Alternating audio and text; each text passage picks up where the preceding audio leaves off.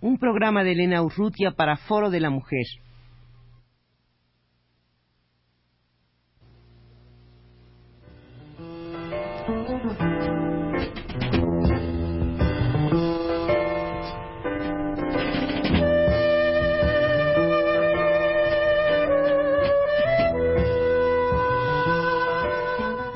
Foro de la Mujer.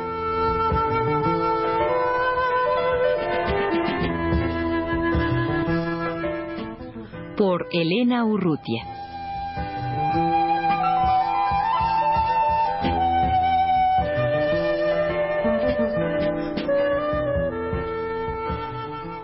Esta es la segunda parte del programa transmitido la semana pasada en este mismo espacio. Como el auditorio de Foro de la Mujer sabe bien, Alaide Fopa inició este programa y lo mantuvo vivo a lo largo de diez años. Ha sido para mí una señalada distinción haber recibido hace unos cuantos días una cinta grabada que recoge la entrevista que se le hiciera a la hija de Alaide Fopa, Silvia Solórzano Fopa, en algún lugar del departamento del Quiché, en la República de Guatemala. Hace más de diez años, la doctora Silvia Solórzano Fopa se integró a la lucha revolucionaria de su país, Guatemala, incorporándose al Ejército Guerrillero de los Pobres, una de las cuatro organizaciones guatemaltecas que luchan por los mismos ideales. Al Ejército Guerrillero de los Pobres pertenecieron también los dos hermanos de Silvia, hijos de Alaide Fopa, caídos ambos en combate, Juan Pablo en junio de 1980 y Mario el 9 de junio de 1981. Silvia Solórzano Fopa continúa en la montaña. Hace algunos años se casó con uno de los compañeros de ese mismo ejército guerrillero de los pobres, un campesino indígena con el que tuvo una hija ahora de dos años de edad. El mes pasado, cuando Silvia tiene alrededor de treinta y cuatro años, le fue grabada esta entrevista de la, cual escucharemos algunos fragmentos, en esta ocasión la segunda parte. ¿Cómo se da la convivencia entre los indígenas y mestizos dentro del ejército de de los pobres? en el EGP y en las otras organizaciones revolucionarias, los frentes de la montaña están integrados principalmente por compañeros indígenas los combatientes, los cuadros organizadores y los cuadros de dirección, la mayoría son indígenas, aunque siempre hay presencia de compañeros ladinos. Y así, hombro con hombro en el combate y combatiendo, compartiendo todas las tareas de la guerra, estudiando y trabajando juntos, pues vamos poco a poco borrando los prejuicios y creando desde ya la relación que habrá en nuestra nueva sociedad. O sea, pues se va creando esa igualdad entre indígenas y ladinos, aunque claro, pues las huellas de cuatro siglos de opresión y de discriminación no desaparecen de un día para otro. Pero ya hemos empezado a cambiar y en todos hay plena confianza que después del triunfo esto se proyectará a nivel nacional. Y otra cosa que llama la atención sobre el ejército guerrillero de los pobres es la cantidad de mujeres y jóvenes que combaten. ¿Cuáles son las tareas que cumplen las mujeres los jóvenes dentro de, la organización? Eh, ¿Qué factores son los que los impulsan a organizarse y a alzarse? ¿Hay alguna organización especial solo de mujeres? Y, y los niños ¿Cómo es que ellos participan? Pues en eso tienes razón. En nuestra organización hay gran cantidad de compañeras y de jóvenes. En el EGP la mujer ha jugado un papel muy importante, pues la sabemos de todos los orígenes, tamaños y colores y en los frentes de la montaña, como son el Frente Guerrillero Comandante Ernesto Guevara, el Frente Guerrillero Cochimino, el Frente Guerrillero Augusto César Sandín, o sea, en las zonas indígenas, ha sido decisiva la participación de las mujeres. Muchas veces las mujeres se agrupan y trabajan solas, pero en las fuerzas guerrilleras, en los talleres, en las actividades políticas y en muchas tareas más, luchan a la par de los hombres. Pues para nosotros no, no existe ninguna separación ni distinción. Incluso ha habido momentos en que han sido las mujeres quienes han encabezado las protestas, las manifestaciones frente a los cuarteles en Nevaj, en Costal. Han sido manifestaciones para exigir la liberación de sus maridos y sus hijos. También en el Ishkan hubo manifestaciones para que, eh, exigir que saliera el ejército de sus comunidades o en Huehuetenango para protestar contra las agarradas, o sea, los reclutamientos forzosos para el servicio militar. Hay muchísimos ejemplos de la decisión y de la valentía de las mujeres guatemaltecas en la lucha y participan en todas las edades. Por ejemplo, las ancianas pues cuidando un enfermo, un herido, las jóvenes en el combate, las madres de familia en el trabajo político, en la preparación de alimentos para el resto, todas participan. También pues hay varias compañeras con responsabilidades de dirección, hay oficiales de las fuerzas guerrilleras. En, todas partes pues está la presencia de la mujer. Recuerda que, somos la mitad de la población y esta guerra es de todo el pueblo, así es que ¿cómo podría quedarse la mujer de un lado? Esta, parte, esta guerra es de todo el pueblo. Ahora ya respecto a los muchachos jóvenes, pues la gran mayoría de los muchachos que se alzan se van a nuestras unidades militares, ya sea en las fuerzas regulares o en las fuerzas guerrilleras permanentes o en las fuerzas guerrilleras de su localidad. Además de la conciencia revolucionaria y las demandas para que termine la discriminación, a los jóvenes les impulsa a alzarse la alternativa de, que si se quedan en su casa serán apresados para el cupo, o sea, para el servicio militar y, muchas veces o casi siempre los padres familia nos dicen pues mejor que se vaya desde hoy con ustedes ahí en la guerrilla va a aprender muchas cosas. No vaya a ser que los pintos se lo lleven al cuartel.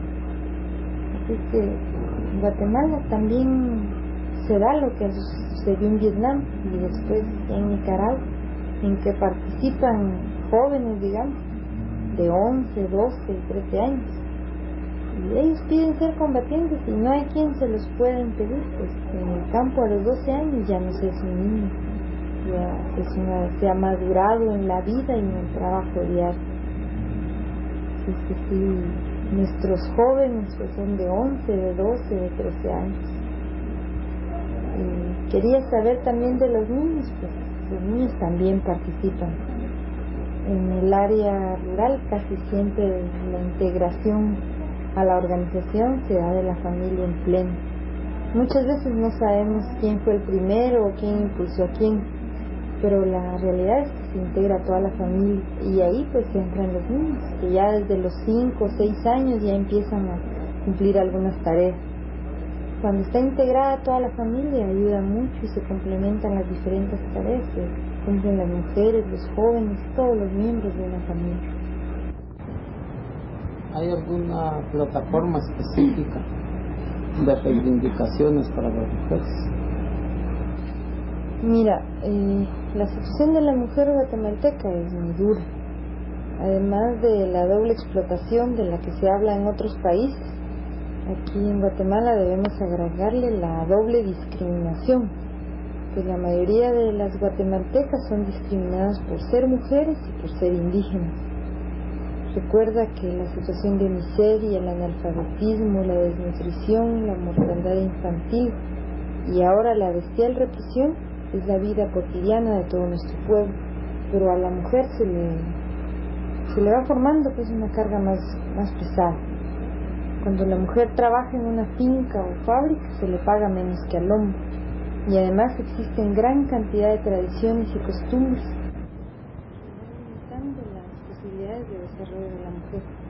por ejemplo, fíjate, en el campo pocas veces los padres dan acceso a la educación a las mujeres, pues ya deben ayudar a las tareas domésticas y el cuidado de los niños desde los 4 o 5 años de edad.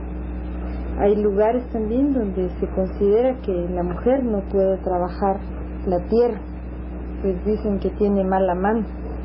Y hay otros lugares en donde además de hacer los mismos trabajos que el hombre, tiene que llevar un hijo en el vientre, otro hijo en la espalda, y pues siempre se vuelve una carga más pesada por la mujer.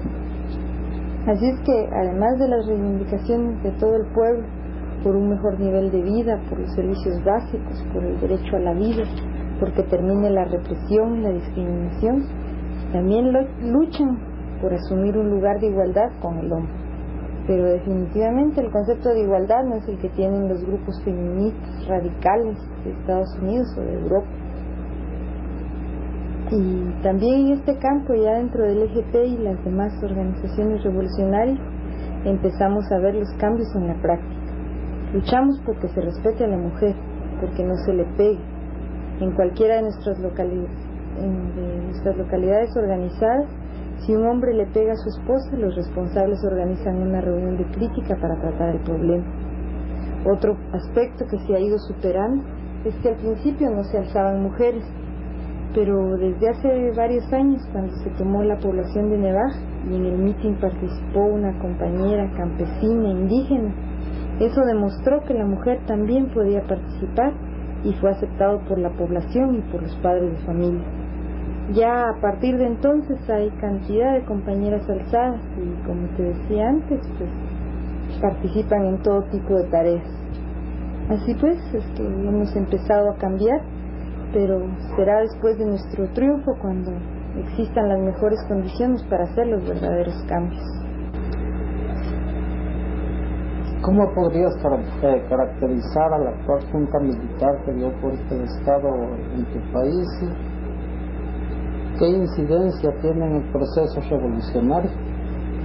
En especial, ¿cómo incide la posibilidad de que Estados Unidos ayude más o intervenga más directamente en Guatemala?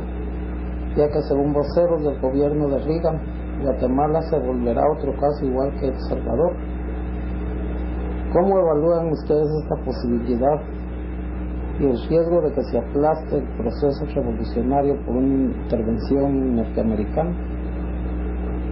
Mira, eh, el gobierno anterior, el gobierno de Romeo Lucas, estaba tan aislado y desprestigiado dentro y fuera de Guatemala que era muy difícil que lograra recibir una ayuda suficiente de Estados Unidos, ya que era conocido en todo el mundo por sus crímenes. Frente a este aislamiento había ya una alternativa política clara que, es la URMG y los cinco puntos del programa. Ante esto, ya con el agravante de que fuertes sectores del ejército habían sido marginados de las jugosas ganancias de los negocios del Estado y que además pues a estos sectores a los que les toca la parte dura que es el combate a la guerrilla y sin gozar de los privilegios del poder todo esto pues para que un grupo de militares respaldara el golpe de estado. Pero existe una línea de continuidad entre el régimen anterior y la junta militar. Por ejemplo no, no se han tocado las estructuras fundamentales del poder. Tampoco van a hacer reformas que afecten a las clases dominantes, pues afectarían sus propios intereses. Como te decía antes, la política de masacres contra la población, principalmente en el campo, sigue igual o acrecentándose cada día. Han metido a la cárcel a varios exfuncionarios civiles, pero los coroneles y los generales responsables de las masacres siguen tranquilamente en sus puestos o en sus casas amasando la fortuna robada. La Junta Militar gobernará sobre la base de la aplicación de la contrainsurgencia, que significa, o sea, implica enfrentar a todo un pueblo organizado. Para lo que sí ha servido el golpe de Estado es para justificar la ayuda militar de Reagan al ejército de Guatemala. Esta ayuda ya empezó a llegar y seguramente seguirá llegando en mayores cantidades. Pero como te decía antes, pues, el pueblo no se engaña. Por lo tanto, este supuesto cambio no, no ha alterado en nada el ritmo de acciones revolucionarias, ni el pueblo tiene esperanzas de que cambie o de que mejore la situación. Seguimos adelante con la guerra popular revolucionaria, pues no nos han dejado otro camino para librarnos de la represión, la explotación, la opresión y la discriminación. Y seguimos adelante cada vez con más fuerza y con la decisión de todo el pueblo. Asustan las amenazas del imperialismo. Pensamos que Reagan no se va a arriesgar a una nueva derrota como la que sufrió en Vietnam.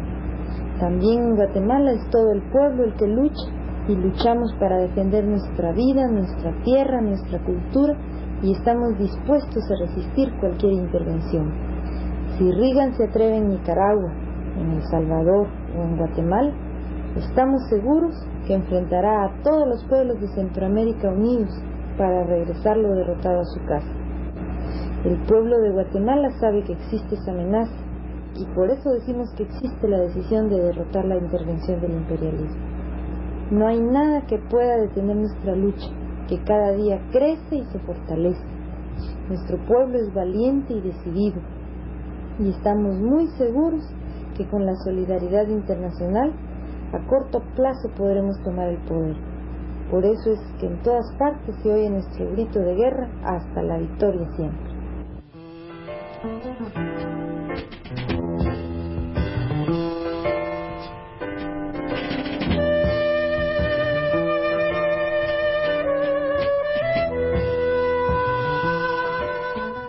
Foro de la Mujer.